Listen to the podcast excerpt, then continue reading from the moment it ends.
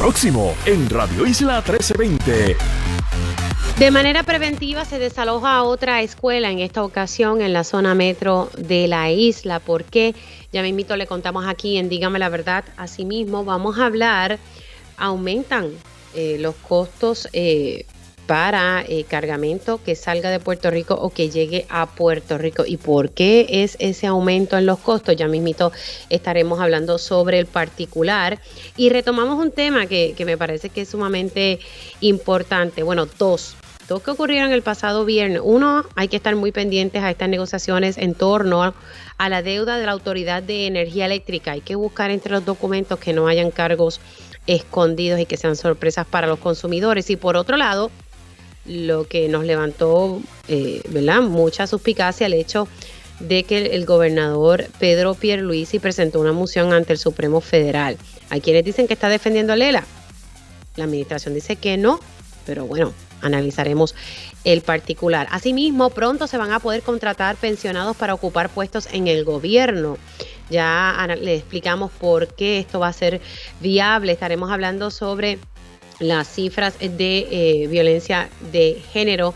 Hay cifras del 2021 que tienen que ser revisadas en los casos de feminicidio. Lo dialogamos ya mismito. Importante, eh, la situación de violencia obstetra ya vieron lo que sacó el nuevo día en el fin de semana sobre un caso en el Supremo. Estaremos dialogando esto con el profesor eh, Juan Dalmao porque se presentaron múltiples medidas y todavía hay medidas ante el Senado sobre este tema. ¿Por qué no le dan paso? Esa es la pregunta. También hablaremos con el ingeniero Tomás Torres Placa y hablaremos también del B-Fest. ¿De qué se trata este evento? Pues lo sabrán hoy. Así que arrancamos esta primera hora de Dígame la verdad. Con más de 20 años de experiencia en el periodismo, periodismo ha dedicado su carrera a la búsqueda de la verdad. La verdad, la verdad. De frente al grano, con carácter entrevistará a las figuras más importantes de la noticia. Radio Isla presenta a la periodista Mili, Mili Méndez en Dígame la verdad. Muy buenos días Puerto Rico, bienvenidos a otra edición de Dígame la Verdad por Radio Isla 1320. Les saluda Mili Méndez, gracias por conectar. Hoy, lunes 5 de diciembre. La semana pasada, eh, precisamente el jueves pasado, yo estuve hablando sobre un desalojo que se dio en, en ya mismito, disculpen que estoy recibiendo información en torno al desalojo de la escuela en la zona metro. La semana pasada, como les decía, estábamos hablando del desalojo que se dio en una escuela en Camuy. Y pudimos hablar ¿verdad? Con, el comisionado de seguridad eh, del Departamento de, Educación sobre ese particular. Así que fue un desalojo a raíz pues, de una situación eh, que se había dado en la escuela Luis Felipe Rodríguez eh, con fue un incidente que había ocurrido anterior, pero después, al aparecer un papá en los predios de esa escuela, pues entonces se tomó la decisión de desalojar. Pero hoy, esta mañana, precisamente justo preparándome para, para ir al aire, me entero y me mandan la información de que se desalojó la escuela Juan José Osuna. Esta es la escuela que está en Atorrey, que se dedica a radio y televisión, está justo al lado del canal 6 y me llegó este, un correo electrónico pues donde se le pide a los padres, y lo voy a leer, para quienes estén conectando a través de radioisla.tv, van a poder ver el correo electrónico que se estará ponchando en estos momentos, dice salida temprana. Eh, Escuela Juan José Osuna, por orden del Departamento de Educación, se le envía mensaje a los padres para que vengan a recoger a, su, a los estudiantes en estos momentos. Esta comunicación es de manera preventiva Gracias y disculpen los inconvenientes que esto pueda causar. A raíz de recibir este correo electrónico me comuniqué con la oficina de prensa del Departamento de, Educación.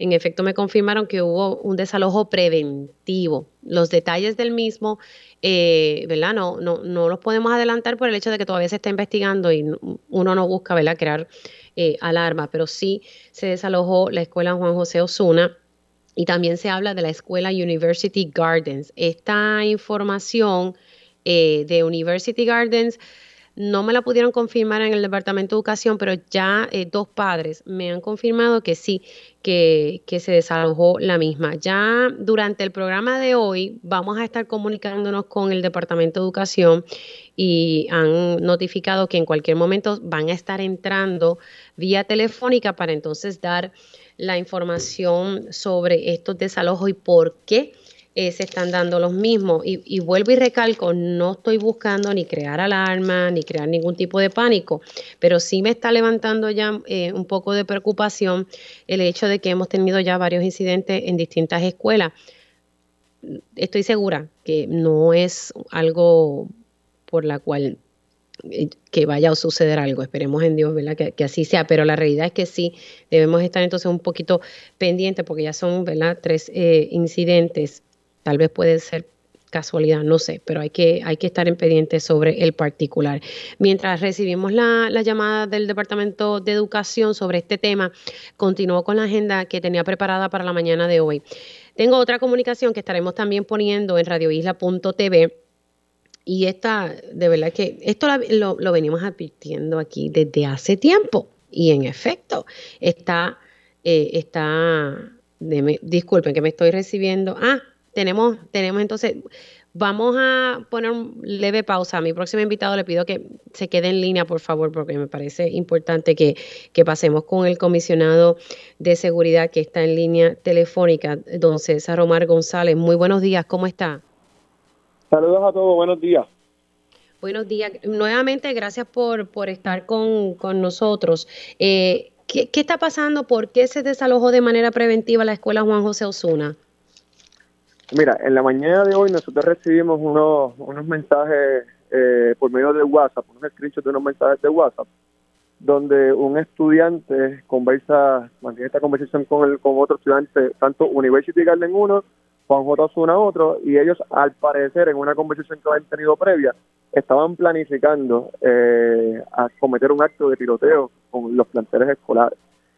Eh, siendo, ¿verdad?, estos eh, por, por mensajería. Nosotros nos comunicamos con la Policía de Puerto Rico y con el FBI, eh, donde tomamos la decisión entonces de desalojar los planteles escolares de manera preventiva eh, para que tanto el personal del negociado como de la agencia federal pueda culminar el proceso de investigación. No existe una amenaza activa, no hay una persona acechando el plantel, no existe una persona armada dentro de ninguno de los planteles, pero sí de manera preventiva tomamos la decisión entonces de poder entonces despachar de manera organizada ambos planteles escolares. Ok, o de manera preventiva, eh, entendí bien, eh, fue un mensaje que, que ustedes tuvieron acceso, un mensaje entre dos estudiantes y esos mensajes fueron por WhatsApp. Correcto, hay una conversación entre dos estudiantes, eh, uno de los UNA, uno de University Garden, donde hacen mención de que en algún momento ellos habían planificado cometer un acto de tiroteo en contra de ambos planteles. Eh, y ese, eh, ellos dicen fecha eh, en la cual ellos pudiesen estar haciendo ese tipo de, de acto. Sí, sí, tienen tienen unas tienen fechas de mensaje, la, de qué hora y qué momento le enviaron, pero no hablaban de en qué día iban a estar cometiendo el acto. por eso es que entonces tomamos la medida preventiva de despachar a todo el mundo en lo que se hace el proceso de investigación particular. Claro, ellos no especifican fechas, pero esos mensajes son recientes, lo cual llevó a, que usted ¿verdad? Eh, tomara esa decisión y de alertar a las autoridades. Correcto, correcto. Eh, con la premura que siempre tomamos todo este tipo de casos eh, y para darle el espacio a las agencias federales y estatales de que hagan los procesos de investigación, pues entonces tomamos la determinación de realizar un proceso de desalojo. Ya los estudiantes que están involucrados en, en los mensajes ya fueron identificados por los directores de escuelas eh, para poder entonces citar las partes, en este caso a los padres, eh, para que sean entonces entrevistados por parte de eh, la policía de Puerto Rico. Así que ahora la policía se encarga de esto. correcto, ya nosotros hemos mantenido comunicación con el comisionado Antonio Tony López, quien tiene conocimiento del caso, y con el coronel Orlando Rivera. Ya las autoridades se encuentran en la escuela University Garden haciendo los, debidos procesos de investigación. ¿Ese mensaje se recibió entonces esta mañana? No, no le escuché. Que si esos mensajes, eh, González, se recibieron esta mañana, porque ¿verdad? los niños fueron a la escuela normal y de momento reciben los padres este correo electrónico así de la nada. Estos mensajes nos los hace llegar un adulto eh, en horas de la mañana. Eh, a, nuestro poder llegó en horas de la mañana. Eh, no obstante, los mensajes son anteriores al día de hoy, no, no, fueron, no fueron durante el día de hoy los mensajes. Ok, o sea que un adulto los hace llegar hoy, pero son mensajes de, de otra fecha. Correcto, tan pronto nos los hacen llegar es que tomamos las determinaciones entonces de, de, seguridad, de despachar eh. entonces a todas las escuelas para poder investigar de manera efectiva entonces el caso. Wow, eh, esos, e, ese adulto presumo que, tiene que ser un maestro.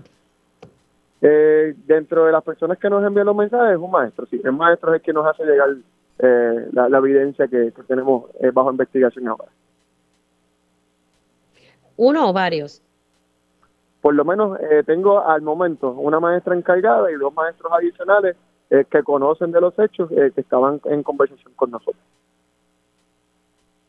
Wow, de verdad que esto usted no le, a mí me llama la atención y, le digo esto, ¿verdad? Porque el jueves pasado usted y yo hablamos en este espacio sobre una situación en una escuela en, en, Camuy y de momento ahora estamos viendo eh, desalojos, eh, ¿verdad? En dos escuelas y, y, vuelvo y recalco, yo no busco crear alarma ni nada de eso, soy bastante responsable con estas cosas, pero a mí me genera un poco de preocupación. ¿Usted puede reafirmar que nuestras escuelas sí son seguras?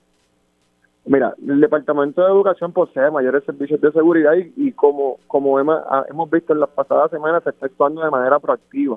No obstante, el Departamento de Educación ya firmó un acuerdo con el negociado de la Policía de Puerto Rico para volver nuevamente a adiestrar el personal escolar eh, de cómo actuar en caso de un tirador activo. Eh, no es para alarmarnos, pero siempre es importante estar preparado. Así que nosotros comenzamos ahora la próxima semana con los adiestramientos nuevamente a los directores de escuelas y en el mes de enero comenzamos los adiestramientos para todo el personal administrativo, entiéndase docente y no docente, para todo el personal.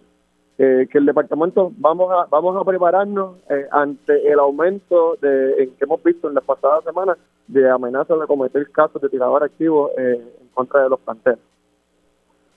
Wow, de verdad que me preocupan estas cosas, ¿verdad? Que se, que se estén dando y esperemos, ¿verdad? Que, que, que, gracias a Dios por lo menos estos maestros estuvieron al tanto, se percatan de esta situación y ahora entonces la Policía de Puerto Rico se encarga de, de esto, ¿verdad? De este caso específicamente de estos dos menores y que y que ellos continúen la investigación. Antes de irme, y, disculpe, porque sé que se tiene que ir, eh, González, eh, finalmente la investigación sobre el desalojo de la escuela de Camuy que reflejó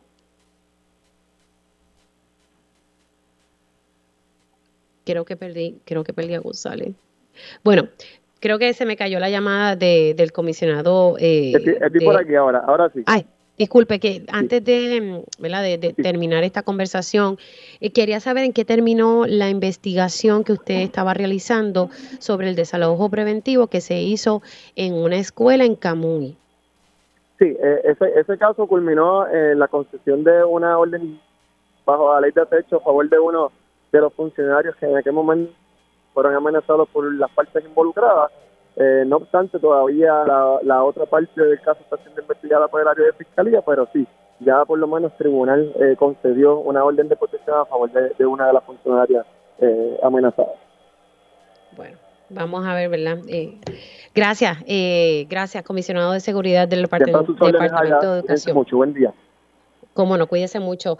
Don César Omar González, comisionado de seguridad del Departamento de Educación, se han enterado por aquí. Sé que todos hay medios que están tirando sus push ahora, pero desde tempranito eh, pusimos hace más de, sí, hace más de 30 minutos que están desalojando y desalojaron, mejor dicho, de manera preventiva la escuela Juan José Osuna en Atorrey y también University Gardens. Obviamente estaba yo procurando eh, confirmar todo bien, porque estamos hablando de estos desalojos y, puede provocar. Mucha, mucha alarma y ansiedad eh, entre los padres, de momento de enterarse así, ¿verdad? Por los medios. Así que nosotros trabajamos esta información de manera responsable.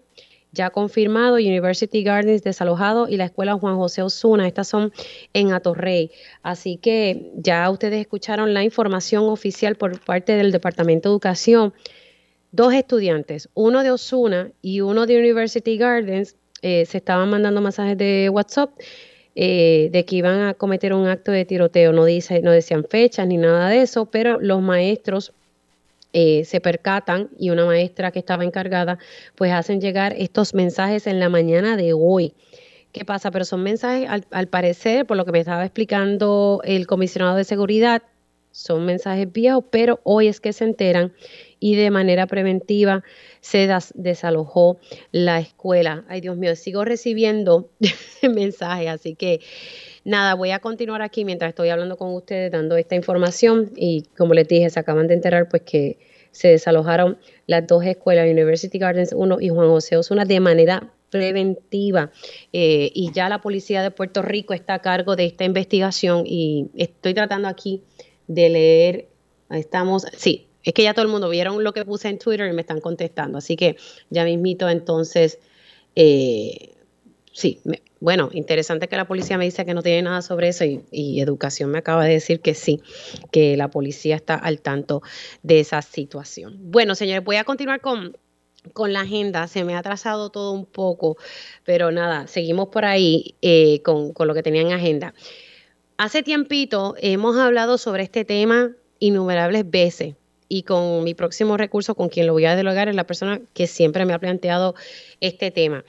Recibí por, por una fuente eh, una comunicación que van a estar viendo en radioisla.tv y básicamente es, una comunicación, déjeme buscarla aquí mientras estoy haciendo 20 cosas a la vez. A la verdad que esto de multitasking es una cosa bien fuerte. Es una comunicación de... Ay, perdón, está mi computadora aquí hablando. Ahí voy, disculpen. Este fin de semana yo recibí una información, es un memorándum de Tote ¿verdad? Tote es una de estas empresas de carga allá en, como decimos, en los muelles.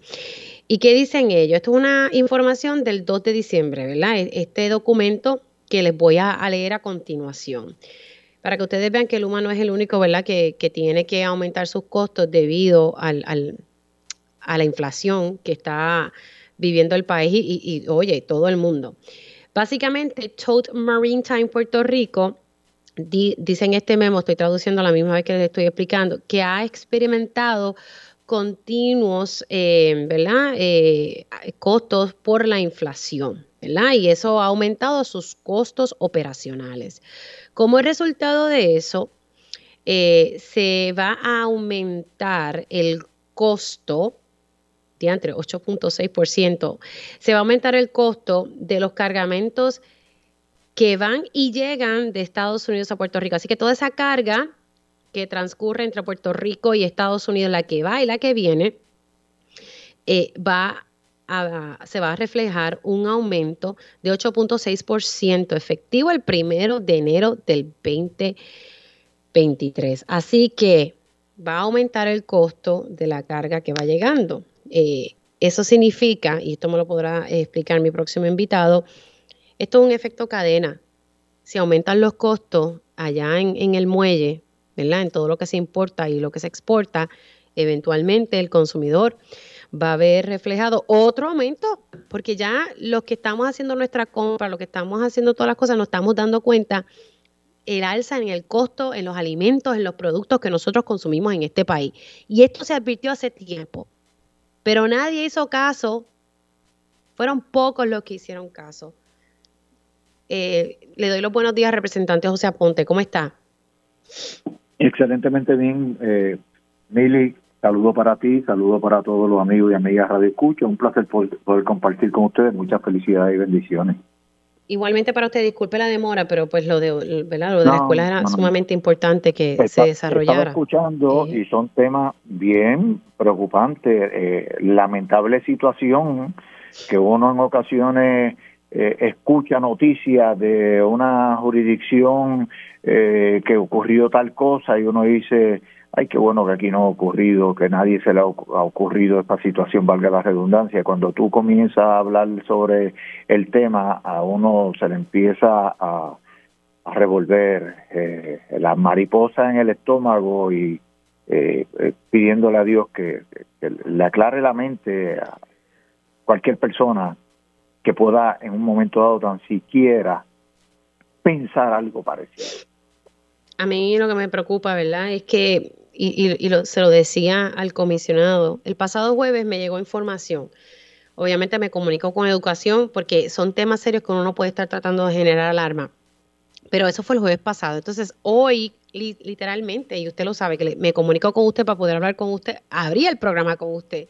Me llega esta información y digo, no puede ser. Entonces, cuando me va llegando información oficial de padres que recibieron el correo electrónico, que van como desesperados a buscar a sus hijos, me comunico con educación, educación obviamente me confirma una de las escuelas y después al aire ahora usted escuchó que también University Gardens fue desalojada.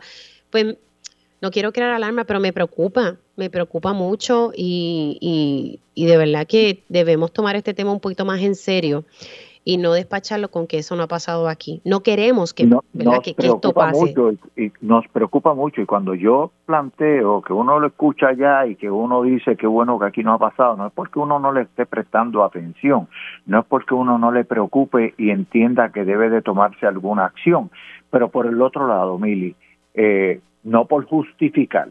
Eh, pues escuché al comisionado hablando de unos adiestramientos que se estarán dando nuevamente a la comunidad escolar de cómo afrontar una situación como esta. Eh, es como cuando se dan, eh, por favor, por favor, a los que nos están escuchando, yo sé que tú no, no es que yo lo quiera minimizar, pero cuando se habla de, de un simulacro de un terremoto, de un simulacro de tal otra cosa. Pues hay que mantener, porque eh, se da un curso en este semestre, pero el semestre que viene puede haber estudiantes que no estaban en este semestre en la escuela. Eh, y que no saben entonces cómo afrontar una situación en esa escuela en específico, cuáles van a ser eh, las directrices. O, pueden haber eh, maestros, directores que hayan cambiado y hay, es algo que debe de mantenerse la orientación en todo momento y debe de haber, en el caso que nos ocupa, debe de haber la participación de profesionales en la conducta humana para poderle eh, anticipar a los estudiantes si surge esto, debemos hacer esto, mantener la calma, mirar de aquí, mirar de allá, porque de lo contrario sale todo el mundo corriendo y en el salir todo el mundo corriendo eh, puede haber una fatalidad, yo no lo quiera, eh, porque se llevaron... Pero usted sabe que yo creo que ya aquí, usted, y nos estamos desviando del tema, ¿verdad? Por el cual nosotros íbamos a hablar, pero la realidad es que nos estamos debemos hacer lo que están haciendo en Estados Unidos, hacer eso, como usted dice, esos desalojos que se hacen por terremoto, pero hacerlo aquí también, que, que se convierta ya en, en, algo, ¿verdad? Que, que, que, que, ensayemos, porque Dios no lo quiere el día que pase, como dice usted, que no vaya a ocurrir, ¿verdad? Una situación, pero ya eso se debe implementar ya como norma. Oye, Mili, eh, a nosotros nos educan y cuando tú ves a una persona eh, que está lo que tú puedes creer que es un infarto, tú debes de actuar en esta forma, si hay alguien que se cayó, no lo muevan para estar seguro de que no tiene ninguna fractura. Y hay veces que uno en la reacción eh, del ser humano, eh, espérate, se cayó, eh, déjame ayudarlo a que se levante. No, no, vamos primero a, a, que la persona diga me siento bien, porque tratando de levantarlo puede haber una fractura y entonces se complican las cosas. y eso es algo ordinario, por decirlo así. Imagínate una situación de, inseguridad extraordinario como esta. No, sin duda alguna. Bueno, me queda un minuto, vamos, podemos comenzar la conversación y después la, paso para el próximo segmento, y es el hecho de estos aumentos que estamos viendo de, de TOTE, eh, que anuncia en este memorando que van a estar aumentando sus precios y, y no es cualquier aumento, ¿sabe? Estamos hablando de un aumento bastante sustancial eh, Mili, eh, aumento sustancial que le va a tocar el bolsillo al pueblo puertorriqueño. Y yo puedo entender eh, que en un momento donde se habla de inflación no solamente en Puerto Rico, sino a nivel nacional y a nivel internacional, eh, que eh, estén buscando la forma de emparejar la pelea, como decimos. Lo que pasa es que ante la falta de seguridad o falta de, de confianza, es la palabra, eh, hacia estas compañías por sus acciones en el pasado. Y recordemos que aquí hubo unas compañías que eran subsidiarias de Toad eh, que desaparecieron del, panorama porque en un momento dado el gobierno federal llevó una investigación por, eh, por collision, ponerse de acuerdo dos o tres para afectar a un tercero.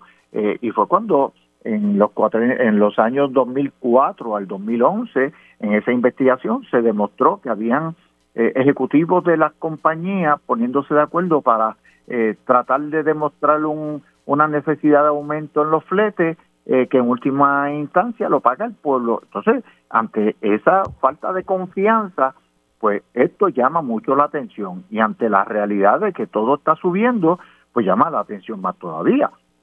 Y, y hay otro detalle que trascendió eh, luego de que saliera esta comunicación la semana pasada, eh, hay otra información que salió en el fin de semana sobre lo que es el efecto de los chasis en el puerto, en el muelle de Puerto Nuevo, para poder sacar la mercancía que llegue. Tú me dices el tiempo que tenemos eh, y yo te amplío. Pero, pero cuando llega un furgón, un contenedor, un vagón. Déjeme hacer una pausa, disculpe, eh, apunte. Déjeme hacer aponte, déjeme hacer una pausa porque ya me, me, pasé en tiempo.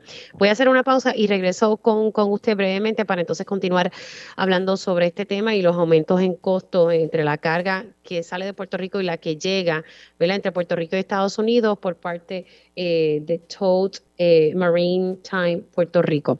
Hacemos una pausa, regreso con el representante José Aponte y, tengo en línea también, ¿sabe? Tengo en agenda otros temas, así que seguimos con, en breve con más información. Esto es Dígame la verdad con Mili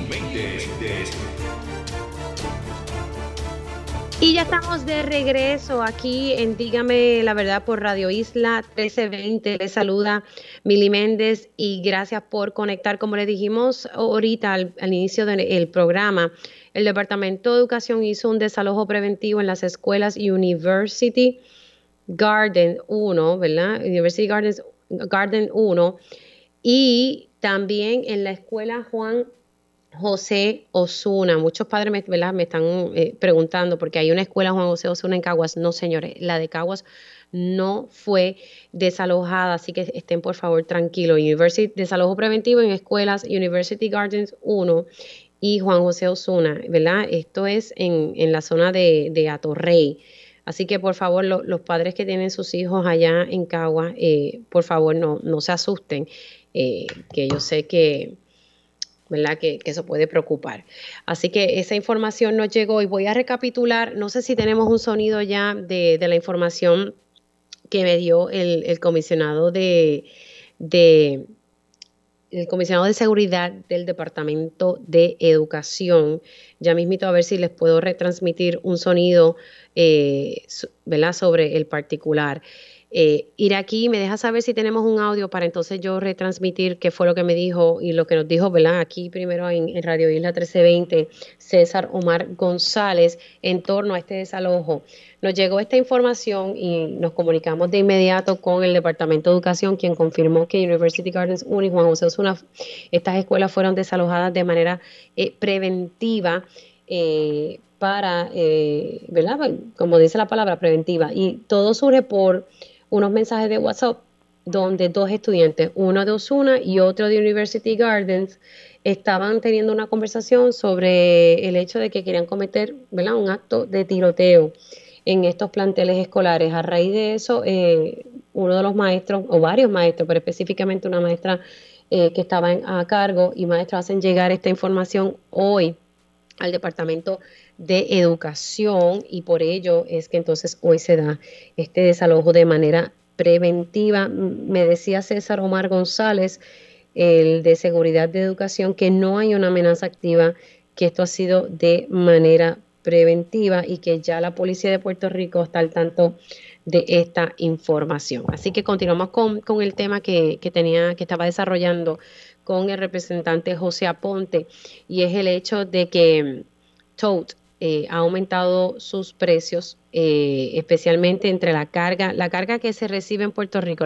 y la que se la que se exporta también. Toda esa carga entre Puerto Rico y Estados Unidos eh, va a tener ahora un aumento en el costo, porque ellos alegan en, este memo que tiene que ver pues con, la situación de la inflación que está viviendo Puerto Rico y, a nivel mundial esto se, se, está dando. Así que ellos están aumentando sus precios entre las cargas entre Puerto, ¿verdad? Las cargas entre Puerto Rico y Estados Unidos efectivo el primero de enero del 2023. Así que 8.6 en aumento.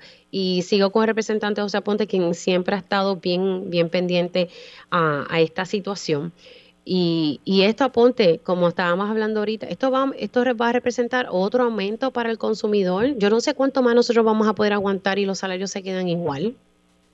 Eh, vamos, vamos a ser realistas en, en lo que, si tú coges el costo de transporte, porque ese aumento que ellos anuncian, anuncian es en la transportación marítima entre eh, el continente, entre cualquiera de los 50 estados, la mayoría de los estados entregan en Jacksonville y viene la carga de Jacksonville a Puerto Rico y Puerto Rico. Si un furgón hoy cuesta, costara, que eso ha subido muchísimo, 3 mil dólares traerlo a Puerto Rico, el 8.6% son 258 dólares más. Así que en un furgón que cuesta 6 mil dólares, estamos hablando ya de 500 dólares más. Eh, y uno dice, ah, son 500 pesos en toda la carga que viene ahí adentro. No, lo que pasa es que volvemos. Esto es el costo en la transportación marítima. Recordemos que hace par de meses atrás hubo un anuncio de las compañías que dan el servicio portuario aquí de aumentarle el costo al de uso del muelle. yo no, no sé si, si recuerda eso, que, de hecho cuando, cuando hablamos había una lista inmensa de aumento en fletes en el servicio portuario. Y entonces dejaron alguna ahí la vamos a posponer, pero no fue que la eliminaron, porque dijeron vamos a posponer la implantación de esto eh, que inclusive le estaban poniendo un costo a la carta, a la carga que va en exportación, que no lo tenía antes. O queremos exportar, pero le ponemos un costo. Pues, en, en esos 20 pesos, eh, pues seguimos viendo cómo a nivel de los muelles, eh, estas compañías siguen imponiendo más costos y más costos sin que realmente se pueda evidenciar una justificación. Y te estaba hablando de levantar la carga en el muelle. Cuando llega un, un barco y a mí me notifican, mire, el furgón que usted, de la mercancía que usted encargó ya llegó, yo tengo de dos a tres días para levantar el furgón de, del muelle.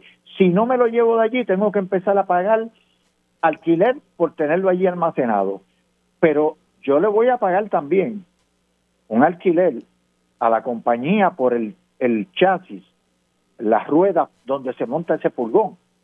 Pero si la compañía no tiene suficientes chasis, pues entonces va a forzar a que mi furgón se quede allí más días. Así que la propia compañía está forzando a que yo tenga que pagarle almacenaje. Y ese otro detalle, un detalle que desde el 2018 yo estoy dándole seguimiento a la compañía, por ejemplo, Luis Ayala Colón, eh, que da servicio de, de, da servicio en el muelle eh, y cuando yo pedí información de cuántos chasis tienen para poder dar el servicio, no, es información privilegiada. privilegiada. ¿Qué pasa con, con, la, con, con la División de Asuntos Monopolísticos de Justicia en torno a todo lo que usted le refirió y, y, las peticiones que usted le hizo para que indagara precisamente sobre, sobre ese caso, de esa fusión de, de, los muelles? Desde el entre esas dos compañías desde el 2019, estando como secretaria de Justicia la licenciada Wanda Vázquez, su gobernadora de Puerto Rico, le hicimos referido un requerimiento al Departamento de Justicia, a la eh, División de Asuntos Monopolísticos.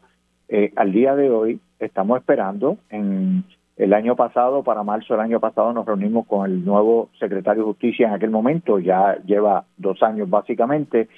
Eh, en eso hubo un cambio de la persona a cargo de la oficina. En septiembre vino el nuevo director de la oficina, septiembre 2021, eh, pidió un tiempo en lo que eh, ponía los pies en la oficina, por decirlo así, veía qué estaba pasando, qué no estaba pasando. Eh, estamos en diciembre del 2022, hace un mes, por decirlo así, tal vez un poquito más, le envió una carta al secretario de Justicia pidiéndole que me diga dónde es que está la investigación eh, no he recibido ni acuso de recibo tan siquiera. Nada, o sea, ni acuso me dijo desde el 2019 y, a usted no le, han dicho absolutamente nada. Lo tengo que decir en esa forma. Hace mes, a dos meses, le envió una carta al secretario de Justicia pidiéndole, recordándole que hay una solicitud de este servicio, servidor sobre la investigación de asuntos monopolísticos en la fusión de Y Luis Ayala Colón, que necesitaba saber dónde estábamos en el proceso y ni acuso de recibo tan siquiera, ni acuse de recibo tan siquiera. ¿Y eso que son de, la misma administración? Ni, ni acuse de recibo tan siquiera, independientemente de que seamos del mismo eh, gobierno o no. Eh, es lamentable, yo he sufrido esa situación en diferentes momentos como representante de la Cámara requiriendo la información a diferentes gobiernos del mismo partido, de partidos opuestos, y tengo que reconocer en este momento que el secretario de Justicia de mi administración, no digo de mi partido, de mi administración, tan siquiera un acuse de recibo a mi eh, solicitud de saber dónde está. Nada, ni siquiera le han dicho al Padre Celestial. ni acuse de recibo, que es tan sencillo como decir, acuso recibo de su comunicación, próximamente le estaré dando detalles. Ni eso tan siquiera. Apague y vámonos. Ay, padre. Y eso que, que, que usted de la, de, de, la, de la administración actual, eh, y no la, mire, yo quiero hablar con usted un poquito más adelante sobre esto porque me parece tú me, conoces, ¿Ah? Tú me conoces y tú sabes que yo no, tapo, no tapo el cielo con la mano. Yo doy espacio independientemente de la administración que sea, solicito, pero cuando llegue el momento lo planteo privada y públicamente. Ni un acuse de recibo del señor secretario de Justicia a mi comunicación pidiéndole el estatus de la investigación sobre el monopolio eh, de Luis Ayala Colón y Puerto Rico Terminal en el muelle de Puerto Nuevo. Y agregando ahora lo de todo, con este aumento por el costo de inflación, pues esto nos va a aumentar los precios en todo. Acuérdate que Toad es el, socio de Luis Ayala Colón. Ellos han creado otras dos corporaciones. En un momento dado, Toad creó una corporación, Puerto Rico Terminal, para administrar el, el, el, servicio portuario en Puerto Nuevo. Y luego entonces con Luis Ayala Colón crearon Puerto Nuevo Terminal, pero sigue siendo Toad. Y Toad tiene varias filiales, por ejemplo, Tropical Shipping es una compañía naviera que es de Toad, que da servicio de carga internacional. Representante, gracias. Vamos a ver si, si podemos hacer algo y, hablar un poquito esto para que la gente... Mire, lo que usted tiene que entender en su casa es que el, problema de esto es que nos aumentan los costos al final del día. Si al principio de la cadena, cuando las cosas llegan a Puerto Rico, se aumentan los costos, pues las personas, esos costos operacionales, lo, vamos a pagar usted y yo en el producto que estemos consumiendo. Así es como se lo puedo resumir. ¿Cuántos puestos de venta de árboles de Navidad tú has visto en estas Navidades? ¿Has visto mucho mire, poco? Mire, no me hable de eso, no me hable del árbol de Navidad natural. Pues, no, pues, pues te voy a decir algo. que le tengo una historia. la excusa que dio uno de los funcionarios de Luis Ayala Colón sobre los chasis para levantar los furgones es que como estamos en época de Navidad, los que traen, los que importan los, los árboles de Navidad, eh, pues mantienen los furgones más tiempo y por eso tienen escasez de chasis. Hello. Bueno, dialogamos sobre esto, que mira, que me va a matar el ir aquí, que me, me he mandado hoy. Gracias, representante, se me cuida mucho. El representante, el representante José Aponte, hacemos una pausa, regresamos en breve. Esto es Dígame la verdad con Mili Y ya estamos de regreso aquí en Dígame la verdad por Radio Isla 1320. Les saluda Mili Méndez. Gracias por conectar. Ya ustedes escucharon el compendio, la información que, nosotros rompimos en, la mañana de hoy aquí en Radio Isla 1320 sobre el desalojo preventivo, preventivo en dos escuelas en la zona metro, Escuela Juan José Osuna, la que está en Atorrey, y University Gardens 1, así lo confirmó el comisionado de seguridad del Departamento de Educación al maestros enterarse de una comunicación entre dos estudiantes, los dos estudiantes, uno es de Osuna y el otro es de University Gardens, y en sus conversaciones pues expresaban la intención de cometer un acto de tiroteo. No hay una amenaza activa, importante este detalle, no hay una amenaza activa, pero el, pero el Departamento de Educación se entera hoy, se entera hoy de estas comunicaciones que son recientes y pues tomaron cartas en el asunto. Importante que ya la, ¿verdad? según me dice el comisionado de seguridad del Departamento de Educación, ellos activaron a la policía de Puerto Rico y pues la policía se está, está a cargo ahora de, de este escenario, de esta investigación, de esta situación y estarían citando a los padres, según me dijo César González. Así que eh, el desalojo de ambas escuelas pues están conectadas. Y bueno, vamos a pasar a, otros temas y, quiero pues dialogar con el licenciado Aníbal Acevedo Vilá. Buenos días, licenciado, ¿cómo está? Muy buenos días a ti, Mili, y buenos días a todos los Radio Escucha, y muchas felicidades a ti, tu familia, a la gente de Radio Isla y los amigos Radio Escucha en esta en este frito navideño que ya se empezó a sentir. Sí, ya se siente, ya se siente. Estoy loca por ir pautuado para sentirlo más todavía.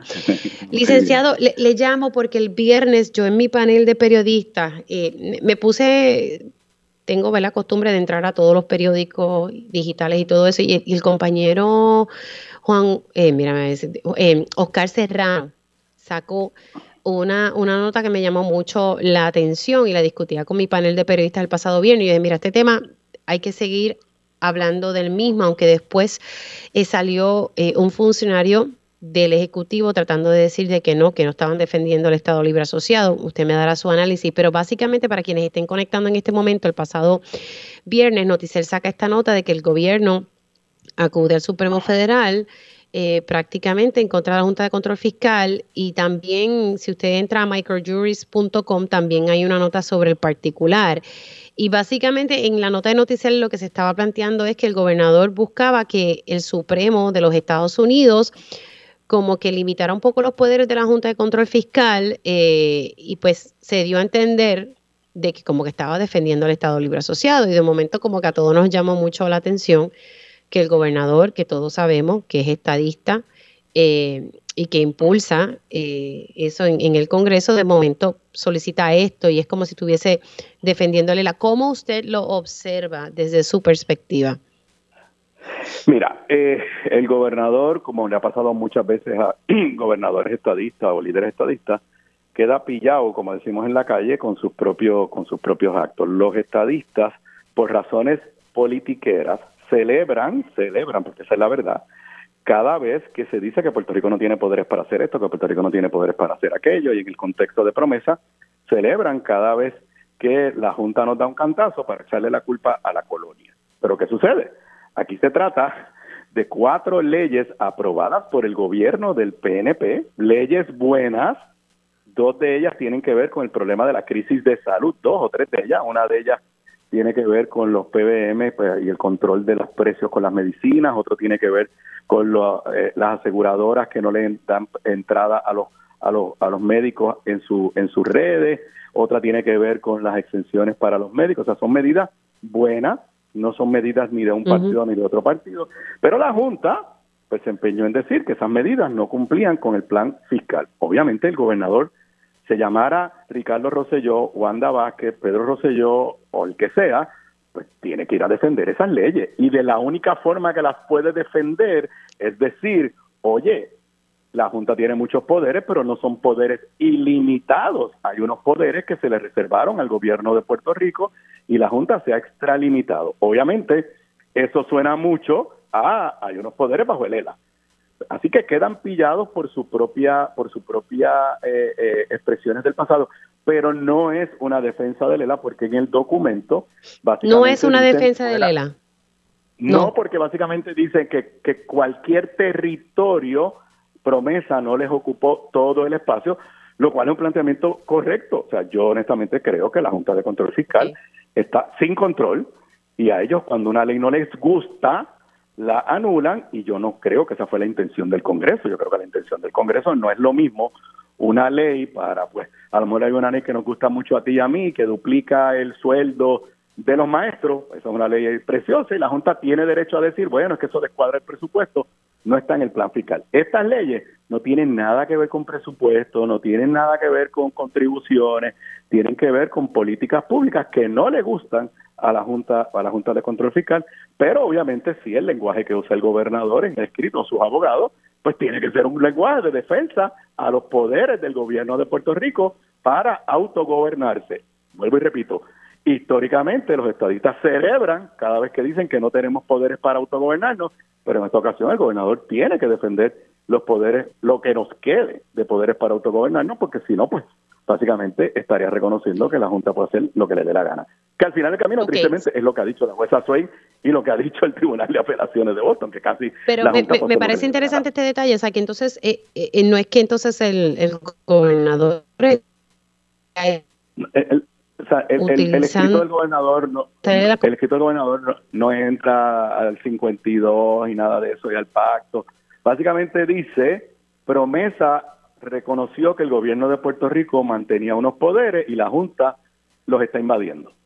Eso es básicamente lo que dice. Pero sí usa un lenguaje de la soberanía que tienen los estados, usa lenguajes de autogobierno, usa el lenguaje que históricamente han usado los estados libristas. En esa parte la, la nota de, de, Noticel tiene, tiene razón. Y es la contradicción en la que caen los líderes estadistas. Ah, ok, pero entonces, aunque no es una defensa de libre asociado se utiliza términos de soberanía y autogobierno. Que, se suponía que hiciera eh, Pierluisi y decir, ay, está bien, puedes anularme esas leyes. La única forma que podía defender esas leyes es diciendo, la Junta se extralimitó en sus poderes porque promesa le mantiene todavía ciertos poderes de gobierno propio a Puerto Rico. Ok, ok, interesante eh, eh, el planteamiento. Es que cuando uno vio esto, el viernes uno decía, ¿qué? Es como que no va muy a tono, ¿verdad? Con, con, lo que el gobernador, ¿sabe? Con lo que el gobernador históricamente ha planteado y que ha pedido siempre la, la estadía. Pero la realidad es que la Junta aquí está haciendo lo que le da en gana. Eso es cierto y hay que detenerla con, con lo que sea. Hay que buscar los recursos de donde sea para poner unos límites a esos poderes que el Congreso le dieron. Yo honestamente creo que nadie en el Congreso jamás pensó que la Junta se iba a meter en los temas que se está metiendo. Se ha metido y tristemente, tanto la jueza Swain como el Tribunal de Apelaciones de Boston le ha dado la razón en prácticamente todos los casos. Yo dudo mucho que el Tribunal Supremo coja este caso y si lo coge, tampoco estoy muy optimista de que proteja los intereses de Puerto Rico. Bueno, licenciado, muchas gracias por haber estado aquí. Se me cuidan mucho. gracias a ti nuevamente. Felicidades a todos. Igualmente, igualmente. Ahí ustedes escucharon al ex gobernador Aníbal Acevedo Vilá analizando, eh, ¿verdad? Esta, este recurso que sometió el gobernador Pedro Pierluisi, o sea, y el gobierno, que acudieron al Tribunal Supremo de Estados Unidos con una petición que se conoce como certiorari, un recurso legal que se sometió para eh, poder eh, pelear cuáles son realmente los poderes que está reclamando la Junta de Control Fiscal y, escuchando un poco el análisis del licenciado Aníbal Acevedo Vilá, él me deja claro que no es una defensa del Estado Libre Asociado, pero en el escrito pues se utilizan términos eh, muy afines con, el Estado Libre Asociado, que es la soberanía y autogobierno, haciendo referencia a eso. Y la realidad es que aquí la Junta está tomando unas decisiones que yo creo que, se está esmandando, pero bueno, ese es otro tema eh, para uno seguir analizando. Tengo que hacer una pausa y al regreso vamos a estar hablando sobre eh, la violencia eh, que se está cometiendo en, en el área ¿verdad? De, la, de, la, ¿verdad? de la obstetra. Así que ya mismo vamos a comentar sobre eso, eso luego de un artículo que salió en el periódico El Nuevo Día y vamos a estar hablando de otros temas. Así que hacemos una pausa y regresamos en breve. Próximo en Radio Isla 1320.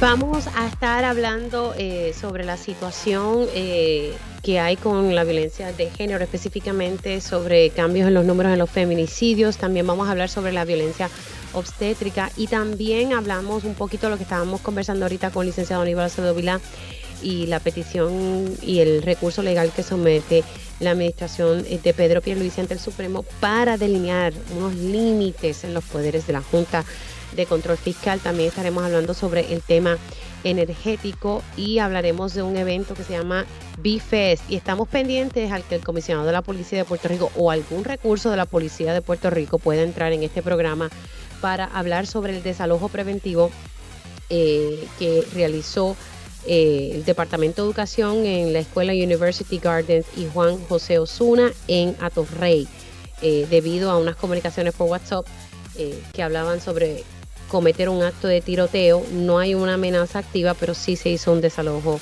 en ambas escuelas. Así que arrancamos esta segunda hora de Dígame la verdad. Conéctate a radioisla.tv para ver las reacciones de las entrevistas en vivo. En vivo. Esto es Dígame la verdad con Mili Méndez. Y ya estamos oficialmente en la segunda hora de este espacio. Gracias por conectar. Eh, si usted en estos momentos está conectando, ir aquí, no sé si tenemos el, sonido 120 que podamos tener stand-by para poder tirarlo y, pues eh, para quienes estén conectando en estos momentos, en horas de la mañana se, hizo eh, un desalojo en dos escuelas públicas, University Gardens y Juan José Osuna en Atorrey, debido a unas comunicaciones a las cuales eh, maestros tuvieron acceso y notificaron al Departamento de Educación y cómo eh, de manera preventiva se hizo este desalojo eh, no hay una amenaza activa, eh, pero sí se le pidió a, los padres a buscar a sus hijos. Y la Policía de Puerto Rico, según me notificó el comisionado de Seguridad de Educación, ahora la policía está a cargo de, eh, este suceso, ¿verdad? y de citar a los padres de estos menores que tuvieron esta comunicación a través de la plataforma de WhatsApp. Vamos a escuchar qué fue lo que dijo César Omar González, quien es el comisionado de Educación. Sí, sí, eh, eh, tienen tienen unas tienen fechas de mensaje, eh, la, de qué hora y qué momento le enviaron, pero no hablaban de en qué día iban a estar cometiendo el acto. por eso es que entonces tomamos la medida preventiva de despachar a todo el mundo en lo que se hace el proceso de investigación pertinente. Claro, ellos no especifican fechas, pero esos mensajes son recientes, lo cual llevó a, que usted ¿verdad? tomara esa decisión y de alertar a las autoridades. Correcto, correcto. con la premura que siempre tomamos todo este tipo de casos, eh, y para darle el espacio a las agencias federales y estatales de que hagan los procesos de investigación, pues entonces tomamos la determinación de realizar un proceso de desalojo. Ya los estudiantes que están eh, involucrados en, los mensajes ya fueron identificados por los directores de escuelas eh, para poder entonces citar las partes, en este caso a los padres, para que sean entonces entrevistados por parte de la Policía de Puerto Rico. Así que ahora la policía se encarga de esto correcto, ya nosotros hemos mantenido comunicación con el comisionado Antonio Tony López, quien tiene conocimiento del caso, y con el coronel Orlando Rivera. Ya las autoridades se encuentran en la escuela University Garden haciendo los debidos procesos de investigación. Ahí ustedes escucharon al comisionado de seguridad del Departamento de Educación, César Omar González, y se me ha notificado que en efecto la policía eh, está en estos momentos pues eh, dialogando. No me dijeron en qué escuela, pero con, con uno de los directores de, de, de las escuelas. Así que los vamos a estar manteniendo informados sobre esta situación que, se dio en la mañana de hoy. Son las 11 y 3, continúo con, con la agenda pautada. Le doy los buenos días a la doctora Irma Lugo, directora del Observatorio de Equidad de Género. Buenos días, ¿cómo estás? Buenos días, Mili. Buenos días al público que nos escucha. Bueno, vamos a hablar un poco porque el observatorio ha tenido que mm, eh, actualizar eh, sus informes eh, sobre violencia de género, pero específicamente sobre los feminicidios, unos que no, estaban, no habían sido contabilizados en el 2021. Sí, lo que sucede es que recuerda que las categorías que nosotros trabajamos hay una categoría de, casos que se encuentran bajo investigación y como parte del trabajo de monitoreo es precisamente volver a revisar cuál es el estatus de esos casos, cuál es el estado. Así que tuvimos acceso, ¿verdad?, a la base de datos del registro demográfico de enero a junio del 2021 y de acuerdo a esos meses pudimos actualizar varios de esos casos de feminicidios. Este, se reclasifican cinco casos a feminicidios relacionados con la, sobredosis de drogas y hay otros casos, ¿verdad? De hay tres casos que se reclasifican a feminicidios íntimos. Por lo tanto, los casos que habíamos cerrado el 2021 de 53 casos al día de hoy en esta revisión cambian a 58 casos. Perdóname si me puedes repetir eso, disculpa. Sí, ok, nosotros estuvimos revisando, ¿verdad? De acuerdo a la base de datos del registro demográfico de Puerto mm. Rico, tuvimos acceso a los datos de enero a junio del 2021 y entonces en esta revisión de esas categorías de casos que estaban bajo investigación, hay cinco feminicidios que se reclasifican a feminicidios mm. indirectos bajo sobredosis de drogas y tres que se reclasifican a feminicidios íntimos. Ok, así que ahí se agregan otros adicionales, eh, realmente son dos ah, feminicidios íntimos. Tres porque este, tenemos el caso de Melissa Belén, ¿verdad? Que, Melissa Belén, sí. dándole seguimiento. Tenemos el caso de Gloris Arleni Rosario, que fue un caso en Sidra en febrero del 2021. Y tenemos el caso de Yareli González, que fue en Vieques a finales de noviembre del año pasado. Y estos tres casos se reclasifican a feminicidios íntimos, ya que se encontraban bajo investigación. Ok, entonces los otros eh, son eh, por sobredosis. Hay cinco sobre sobredosis. Tenemos otro caso que fue una mujer en Trujillo Alto que fue baleada junto a su pareja, pero no fue un caso de feminicidio íntimo, fue un caso de un vecino que les disparó. Y ese es un feminicidio también indirecto. ¿Cómo vamos en las cifras de este año? Lamentablemente este año, ¿verdad? Tenemos 71 casos al día de hoy. De esos 71, ¿verdad? Nos vemos 71, 71. Ay, padre. Tenemos 71 casos en el 2022 al día de hoy. De esos 20, 71, 14 son feminicidios íntimos. Y tenemos ¿verdad? aproximadamente unos 45 casos bajo investigación. Sí, y que la situación con estos casos bajo investigación es que esto toma tiempo y lo más seguro ustedes tendrán que, que, que, ajustar el próximo año eh, las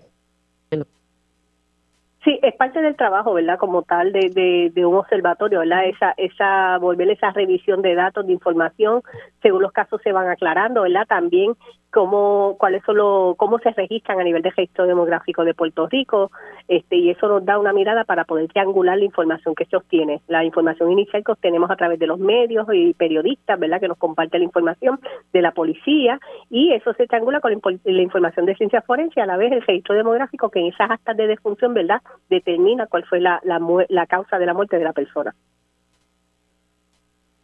Sí, sí, que y es un trabajo, ¿verdad? Que, que sí, que, toma mucho, mucho, mucho tiempo, y, pero es un trabajo que ustedes están realizando y que se les agradece. Eh, esto de los feminicidios, y con esto me, me voy con mi próximo invitado, eh, doctora Irma Lugo, eh, hay quienes dicen, bueno, pero hay circunstancias donde hay que mujeres están muriendo en situaciones de violencia.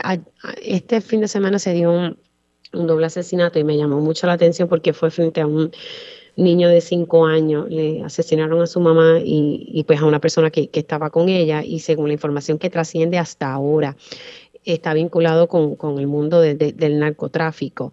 Eh, ¿Qué uno puede explicar sobre ¿verdad? estos temas y, mujeres que, que fallecen dentro de estas circunstancias? Pues mira, Mili, precisamente de los casos que hemos documentado este año, tenemos nueve casos, ¿verdad? Más o menos bajo, bajo esa mirada.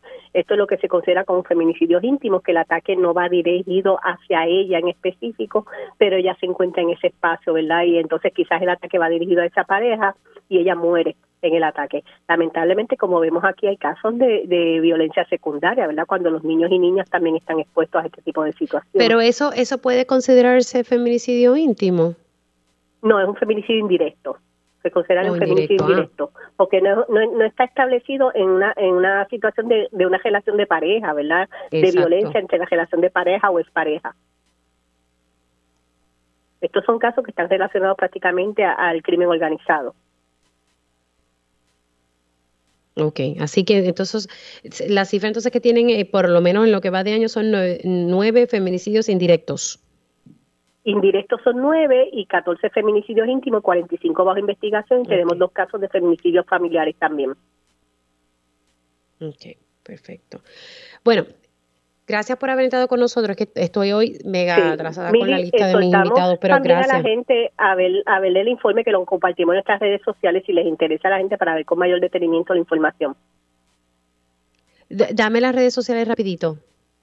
Estamos en Facebook, Observatorio de Equidad de Género de Puerto Rico, y en Twitter también, Observatorio de Equidad de Género de Puerto Rico. En ambas páginas se comparten los enlaces al informe y al comunicado de prensa. y también en la página del observatorio, observatoriopr.org.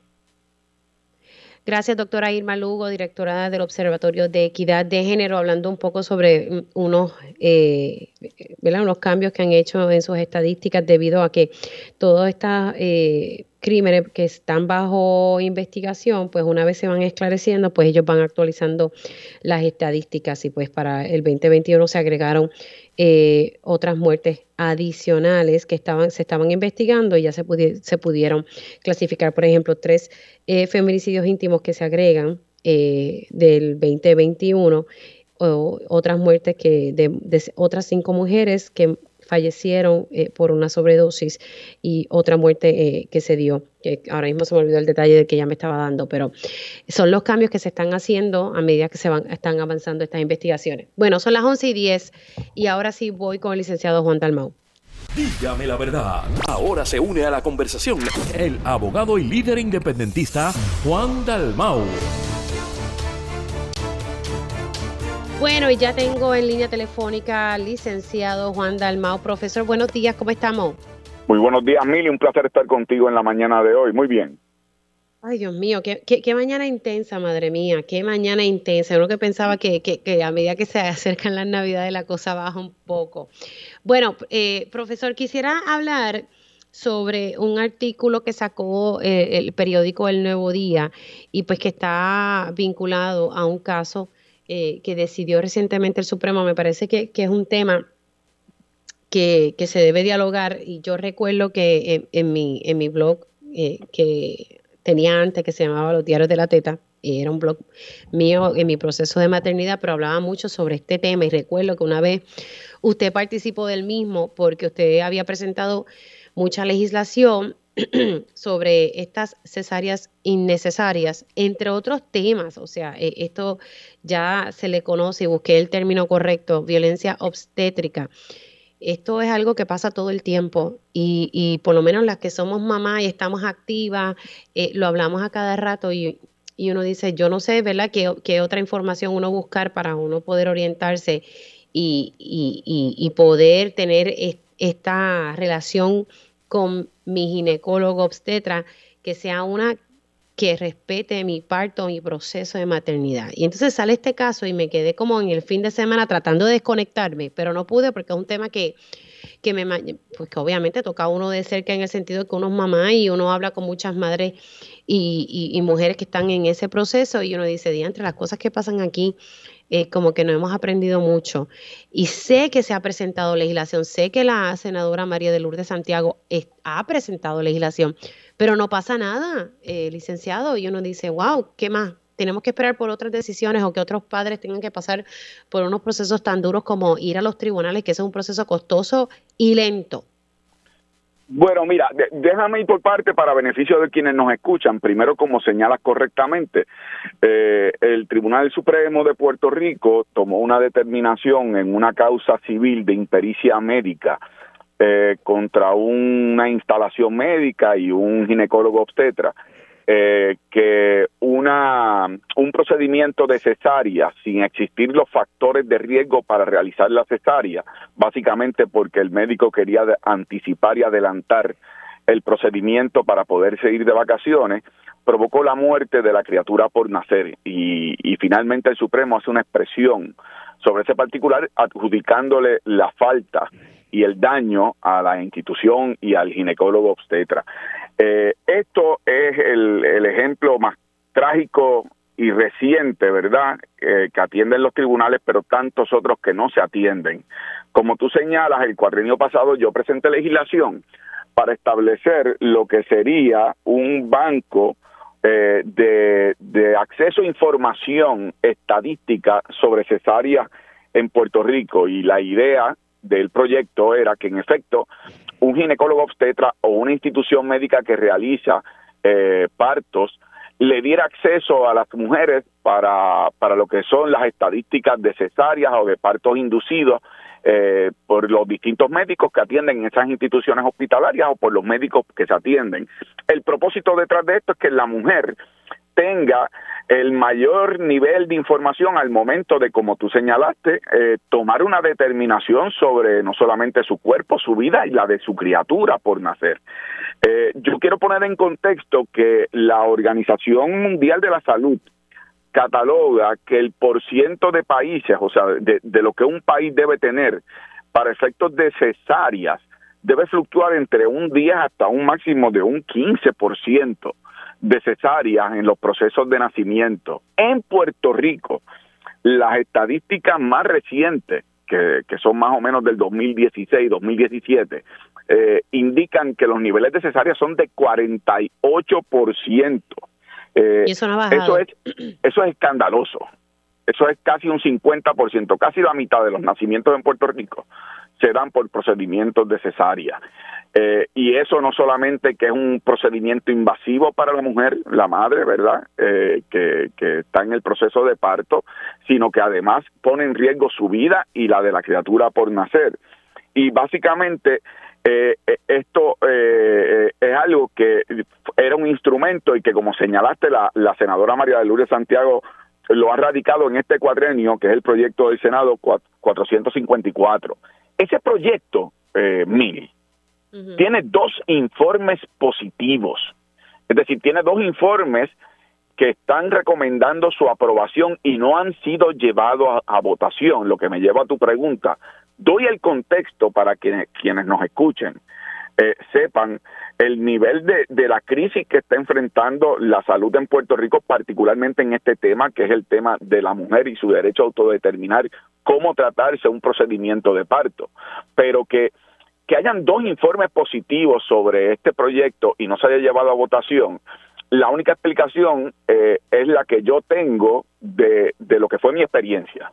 En mi experiencia, también el proyecto que yo radiqué el cuatrienio pasado tuvo informe positivo, se llevó, se llevó a cabo el proceso de vistas públicas, comparecieron distintas organizaciones y compareció también una organización representando a los ginecólogos obstetras.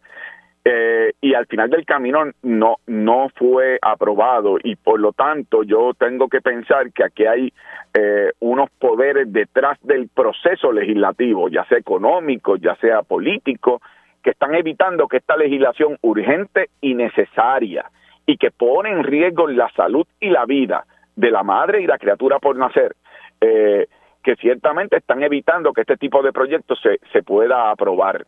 En aquel momento, Mili, el argumento de la asociación que representaba a los ginecólogos obstetras, el argumento era que eso establecería un discrimen con aquellos ginecólogos obstetras que pueden hacer procedimientos de alto riesgo que producen, por definición, un nivel mayor estadísticamente hablando de cesáreas. Mi argumento eh, precisamente era que eso debe decidirlo la mujer, porque parte de la discusión y el diálogo que debe haber entre un ginecólogo obstetra y, y la madre, ¿verdad? Debe ser precisamente explicarle, mira, estas son mis estadísticas, estos son los niveles de partos inducidos, eh, de, inducidos, estos son los niveles de partos por cesárea, pero es que yo dedico mi práctica a lo que son eh, los niveles de alto riesgo y estos son los factores de alto riesgo que yo uso al momento de tomar la determinación para una cesárea y que sea la mujer la que al final del camino tenga la última palabra. Aquí se ha dado una cultura que es una cultura generalizada en muchos lugares del mundo, particularmente en los Estados Unidos, que los doctores son tratados como si fueran semidioses. Y basta con que ellos decreten que tienen que hacer una cesárea, no le tienen que dar explicaciones a la madre. En ocasiones las madres no tienen la capacidad médica para poder cuestionar al doctor o no o no tienen o no vienen de una cultura de cuestionar al doctor y se someten al proceso poniendo en riesgo su vida y la de la criatura por nacer y nos tratan como si fuéramos brutas, porque eh, eso ha pasado. como si uno, eso pasa, eso pasa. por eso yo siempre digo que a cada familia que, que, que se empodere, que lean, que busquen personas que los apoyen, que tengan sus dulas, que son consejeras en este proceso, ¿verdad? No, dula y partera no es lo mismo, siempre trato de dejar eso claro, pero que se, que se empoderen de, de, de ese proceso, porque si no por falta de, información, pues a veces, ¿verdad? No, hay muchas parejas que sufren de una situación. En este caso, sobre la decisión del Supremo, se está hablando de un caso donde se le indujo el parto a, esta mujer porque es que el doctor se iba de vacaciones. Entonces ella tenía y se lo induce a las 36 semanas sin tener factores de riesgo para realizar eh, eh, llevar a cabo ese proceso. Así se iba de vacaciones. Y se perdió una criatura. Así es, se perdió una vida y el impacto que, que no hay manera de compensar ese daño. De hecho, cuando, cuando te planteé lo del proyecto de María de Lourdes Santiago, que realmente es el proyecto del Senado 225, que es el de una ley de acceso a la información estadística, hay otro proyecto que, que ella también trabajó, que es el proyecto del Senado, ese sí es el 454, que ese es establecer lo que sería, por violencia obstétrica, como señalaste anteriormente, una causa especial de, de una acción civil en donde los daños eh, a, a, resarcir, es decir, a pagar a, a, la madre que sufre el daño, pues sea el doble. Pero eso no compensa la vida perdida ni el daño que sufre la madre en términos emocionales. Se trata más bien de penalizar al ginecólogo obstetra y a la institución hospitalaria que se presta para tomar estas decisiones sin que estén fundamentadas en criterios médicos y solamente por conveniencias de calendario de vacaciones. Ay, señor, de verdad voy a hacer una pausa, licenciado, pero me gustaría por lo menos tocar un, tema adicional con usted antes de yo pasar también con mi próximo invitado. Y es el tema que, provocó revuelo el pasado viernes en, en, la mañana y en la tarde, ante el hecho de, de que Pedro Pierluisi y su administración acuden al Supremo de los Estados Unidos para que entonces eh, se pongan como unos límites a los poderes de la Junta de Control Fiscal. Hacemos una pausa, regreso con el licenciado Juan Dalmao, pero también estaré hablando con el ingeniero Tomás Torres Placa sobre el plan de ajuste de la deuda de la Autoridad de Energía Eléctrica. Esto es Dígame la verdad con Mili Y ya estamos de regreso aquí en Dígame la Verdad por Radio Isla 1320. Les saluda Mili Méndez y salió justo ahorita eh, de la información que estuvimos desarrollando al principio de este espacio de que se alojaron eh, dos escuelas eh, en la zona metro. Estamos hablando de University Gardens y Juan José Osuna en Atorrey debido a que habían unos mensajes eh, por WhatsApp que hablaban sobre cometer un acto de tiroteo. Eran conversaciones entre dos estudiantes, según me informó el Departamento de Educación aquí al aire, un estudiante de Osuna y un estudiante de University Gardens. Los federales están apoyando a la policía eh, de Puerto Rico en torno a esto, según publica el periódico Primera Hora. El FBI brinda apoyo en la investigación estatal debido a estos desalojos y la semana pasada precisamente hablábamos en este espacio con el comisionado de seguridad del Departamento de Educación, César Omar González, sobre un desalojo que se dio en otra escuela en Camuy y que eso estaba bajo investigación y pues ya se emitieron unas órdenes eh, por ley de acecho, entre otras cosas. Así que son tres incidentes eh, que se han dado, bueno, vamos a decir dos, uno el de Camuy y este ahora en la zona metro, pero que involucra dos escuelas. Eh, ya mismito voy con el ingeniero Tomás Torres Placa, sigo en línea telefónica con el licenciado Juan Dalmau, profesor y secretario general del PIB. Quería conocer un análisis, por favor, breve sobre esta, este recurso que se somete ante el Tribunal Supremo de los Estados Unidos, básicamente eh, buscando eh, que se establezcan unos límites en los poderes de la Junta de Control Fiscal, porque en la práctica ellos están haciendo lo, lo que le da la gana aquí, ¿sabe? Al final del día, ese es el resumen. Y, y Pierluisi lo que está buscando es ponerle, ¿verdad?, límites a, esos poderes de, una junta. Mira, eh, eh, esa iniciativa del, del gobernador Pierluisi del gobierno del PNP es como tratar eh, lo que sería el insólito caso del rabo meneando al perro.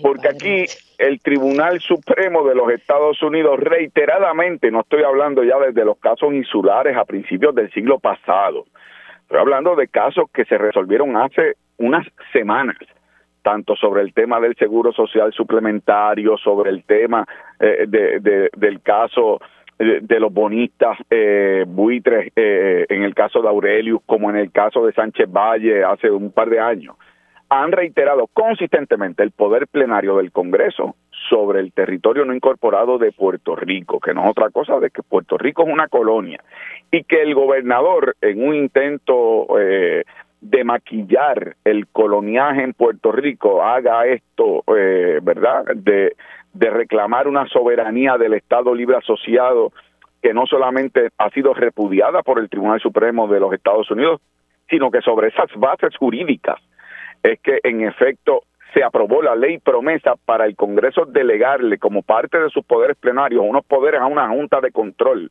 antidemocrática. Bueno, pues no es otra cosa que, que, básicamente el gobernador convertirse en un aliado del proyecto político fracasado del ELA colonial y del PNP que tanto cacarea de que el, eh, el, ELA es una colonia y que ellos representan la estadidad, bueno, pero por un lado de la boca dicen que defienden la estadidad y por otro lado entonces están defendiendo la colonia y los adornos eh, a un sistema que no tiene otro adorno que no sea una cruda realidad, que es que en efecto eh, somos un territorio no incorporado. Bueno, eso lo tenemos, ¿verdad? Claro, bueno, mucho, ¿verdad? Y quienes eh, tal vez entenderán todo lo contrario. Me decía el licenciado eh, Aníbal Acevedo Vilán que no es una defensa al Estado Libre Asociado, pero que sí eh, en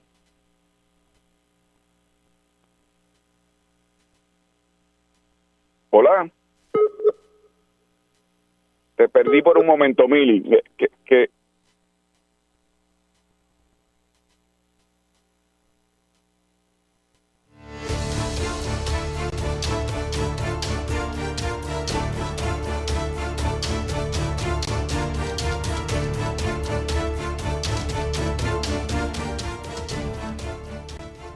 Bueno, y ya estamos de regreso y disculpen, hubo un apagón en la zona donde resido. Yo transmito en ocasiones desde mi hogar, así que eh, disculpen los inconvenientes. Le decía al licenciado Juan Dalmao que lo tenía, en, que lo tengo en línea, que el licenciado dijo que esto no es un, una defensa al Estado Libre Asociado, sino, pero sí reconoce que dentro del escrito se habla sobre autogobierno, soberanía, ¿verdad? Que esto es muy distinto a lo que eh, a lo que decía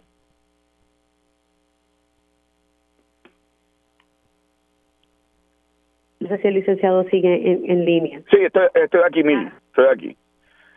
Bueno, pero, pero es que la posición del gobierno de Puerto Rico es como decir que 12 no es una docena. Por supuesto que es una es un intento de maquillar el régimen colonial del Estado Libre Asociado cuando se trata de adornar con un régimen de autogobierno basado en la soberanía del pueblo de Puerto Rico. Eh, recientemente el licenciado y, el doctor eh, Cox Alomar publicó un libro que se titula Las Constituciones de Puerto Rico, en donde es la, la, la visita más reciente académicamente hablando de lo que es esa, eh, esa historia de Puerto Rico, de que en efecto no hay tal soberanía política, de que en efecto somos un régimen colonial y territorial y que el gobierno eh, está en efecto tratando de darle respiración artificial a un cadáver insepulto. Bueno, licenciado, gracias por haber estado con nosotros. Se me cuida mucho. Siempre, como no, Mili. Cómo no.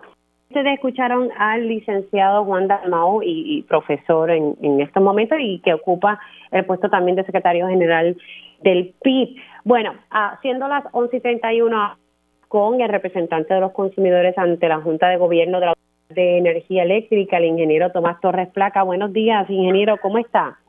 Muy buen día a ti, Emilia, a todos los radioescuchos y consumidores en la mañana Pero los otros días estaba viendo ¿verdad? La, la, la, reunión de la Junta de Gobierno de la Autoridad de Energía Eléctrica, la cual pues eh, fue pública, eh, y ahí fue donde se avaló el la extensión del contrato eh, de Luma Energy, obviamente con el voto suyo en contra. Pero quería aprovechar y, dialogar con usted porque recientemente eh, se llegó a un acuerdo con otros de los acreedores, de los pequeños acreedores de la Autoridad de Energía Eléctrica.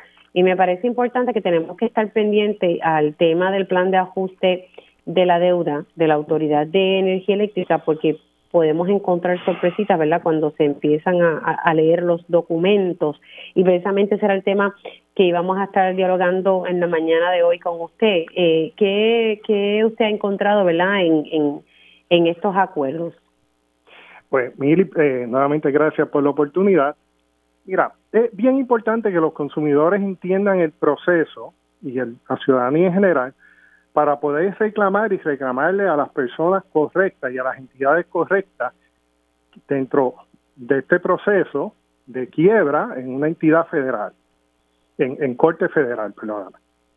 Entonces, es bien importante entender, Miri, que eh, la sección 1129A6, que está incorporada dentro de promesa, que es parte del el título 11 de US Code, que hay, déjame hacer la salvedad, que hay parte del título 11 que fue incluido en la ley promesa y parte fue excluido.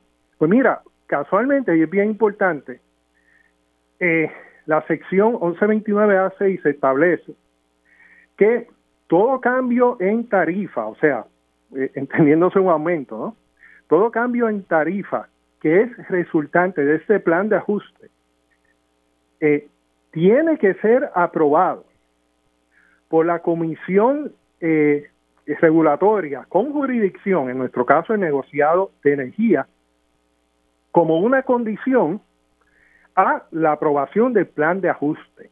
O sea que si el plan de ajuste, según la sección 1129A6, conlleva unos cambios en la tarifa que normalmente lo lleva, por eso está en la ley, pues estos deben ser eh, eh, aprobados por el negociado de energía. Y es una condición. O sea, para que el plan de ajuste pueda echar hacia adelante, ¿ah? pues esos cambios en tarifa tienen que ser aprobados por el ente regulatorio con jurisdicción, en nuestro caso es el negociado de energía. Y eso es bien importante porque es algo similar, no igual, porque esto es un proceso regulatorio que puede durar hasta entre seis meses y un año, ¿no? Pero es similar al poder de veto que tenían los representantes del interés público en la Junta de las Alianzas Público-Privadas. O sea, que en el caso de ellos se requería su voto afirmativo. No digo que es igual, es similar. Pero en este caso se requiere la aprobación del ente con jurisdicción. Entonces es bien importante entender los procesos. La ley 57 establece el proceso en el cual se debe llevar a cabo una revisión tarifaria. Por eso digo que un proceso participativo que incluye la participación de interventores de diferentes sectores de la sociedad. Es un proceso que dura entre seis meses y un año. Este déjeme hacer una pausa, ingeniero, déjeme hacer una pausa, pero interesante eso que usted me está planteando. Así que lo que se cuadre finalmente con el plan de ajuste de la deuda, que no es otra cosa de cómo vamos a pagar o qué, qué contribución tiene que hacer el consumidor, ¿verdad? En este, en este, en esta deuda de la Autoridad de Energía, se supone que todo pase por el negociado de energía, debe ser aprobado por el negociado de energía. Hacemos una pausa y continuó el diálogo con el ingeniero Tomás Torres Placa, representante de los consumidores ante la Junta de Gobierno de la Autoridad de Energía Eléctrica. Esto es Dígame la verdad con Mili Bueno, ya estamos de regreso aquí en Dígame la verdad por Radio Isla 1320. Les saluda Mili Méndez. Y la conversación con el representante de los consumidores ante la Junta de Gobierno de la Autoridad de Energía Eléctrica, el ingeniero Tomás Torres Placa, me estaba diciendo en el pasado segmento, me parece que esto es importante, que en este proceso se está, usted sabe que se está llevando a cabo un proceso de mediación en la sala de la West Taylor Swain entre los bonistas de la Autoridad de Energía Eléctrica, la Junta. Lo que se está buscando es negociar cómo se va a pagar la deuda acumulada de la Autoridad de Energía Eléctrica, que sobrepasa los 9 mil millones. Hay quien dice que pues llega a más.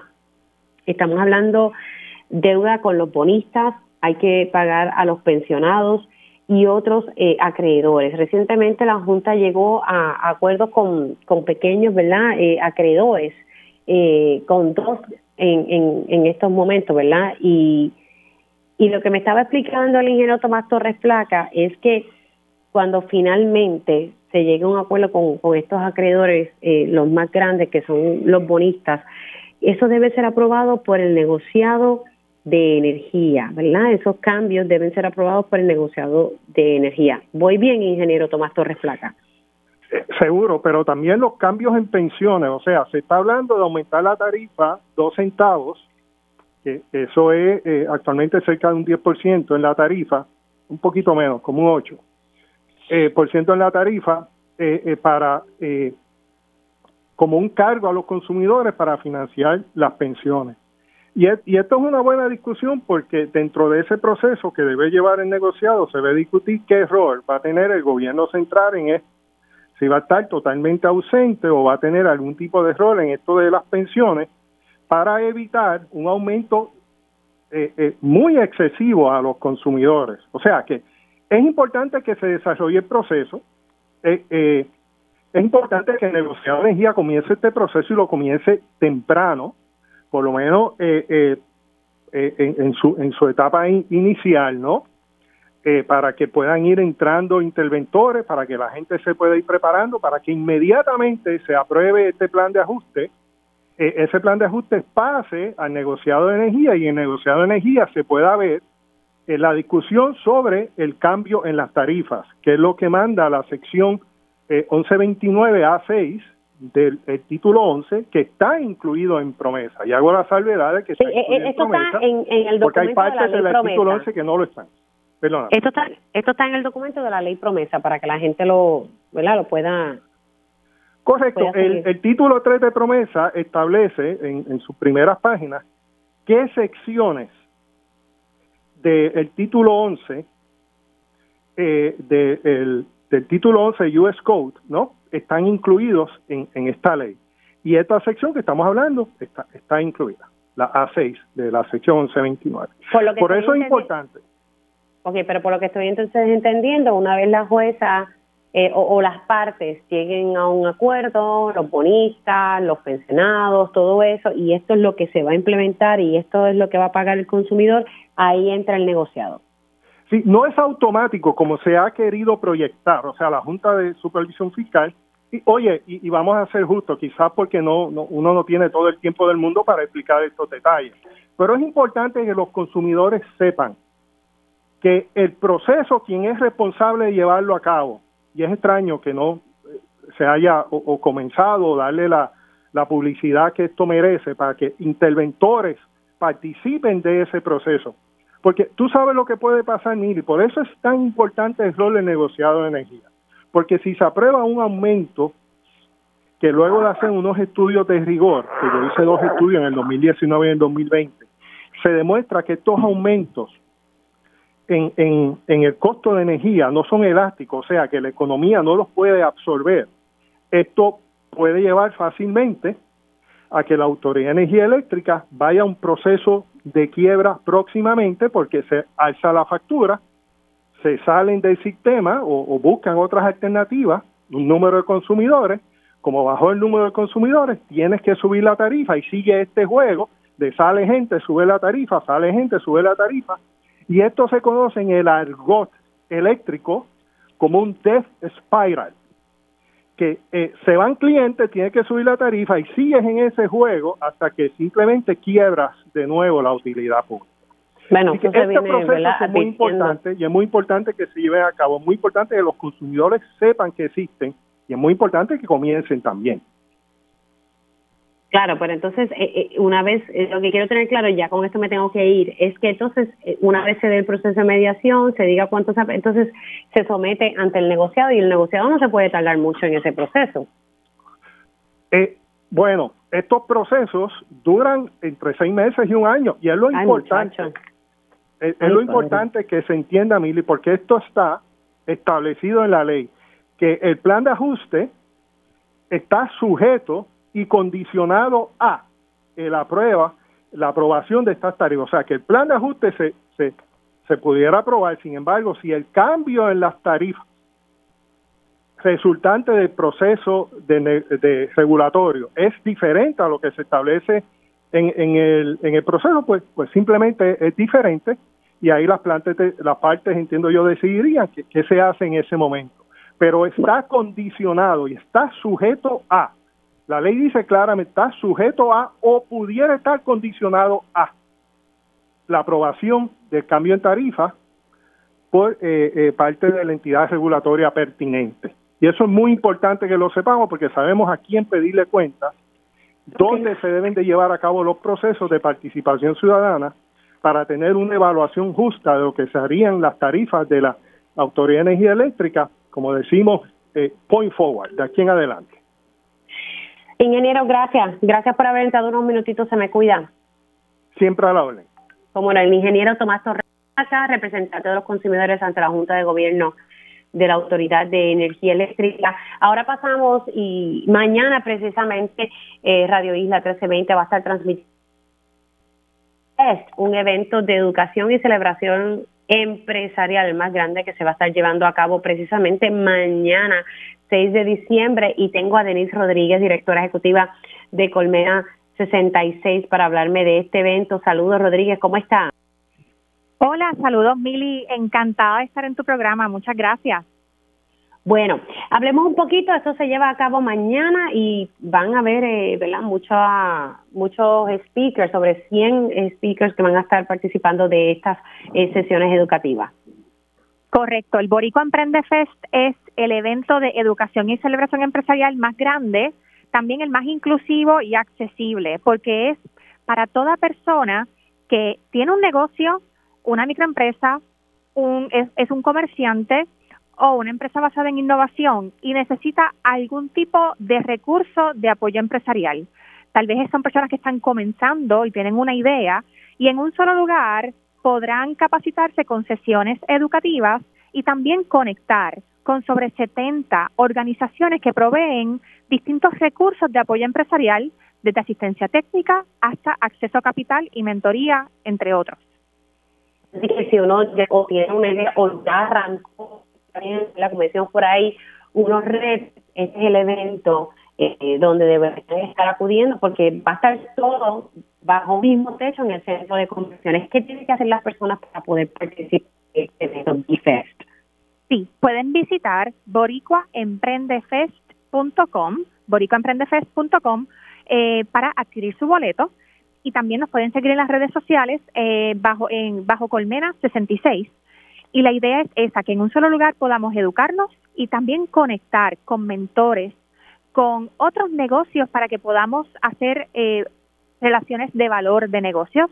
La, el, evento, eh, las puertas abren a las 8 de la mañana en el centro de convenciones y estaremos hasta las 6 de la tarde con una agenda llena. habrán sobre 59 sesiones y 120 conferenciantes y luego sigan para el, evento de networking auspiciado por Renet Puerto Rico para que podamos entonces conectar y hacer esa eh, levantar y desarrollar el capital social que tan importante es. Bueno, pues así todos los caminos conducen mañana para VICES, Centro de Convenciones, ya a partir de las 8 de la mañana, Radio Isla 330 va a estar transmitiendo desde allí, así que estaremos reseñando lo que está pasando en, en este evento y pues haciendo ¿verdad? La, las entrevistas de rigor. Denise Rodríguez, gracias. Te cuidas mucho. Mañana. Gracias, hasta mañana. Bueno, y mañana estaré transmitiendo desde Bices en el centro de convenciones. Bueno, señores, nosotros ahora hacemos una pausa, pero al regreso a tiempo igual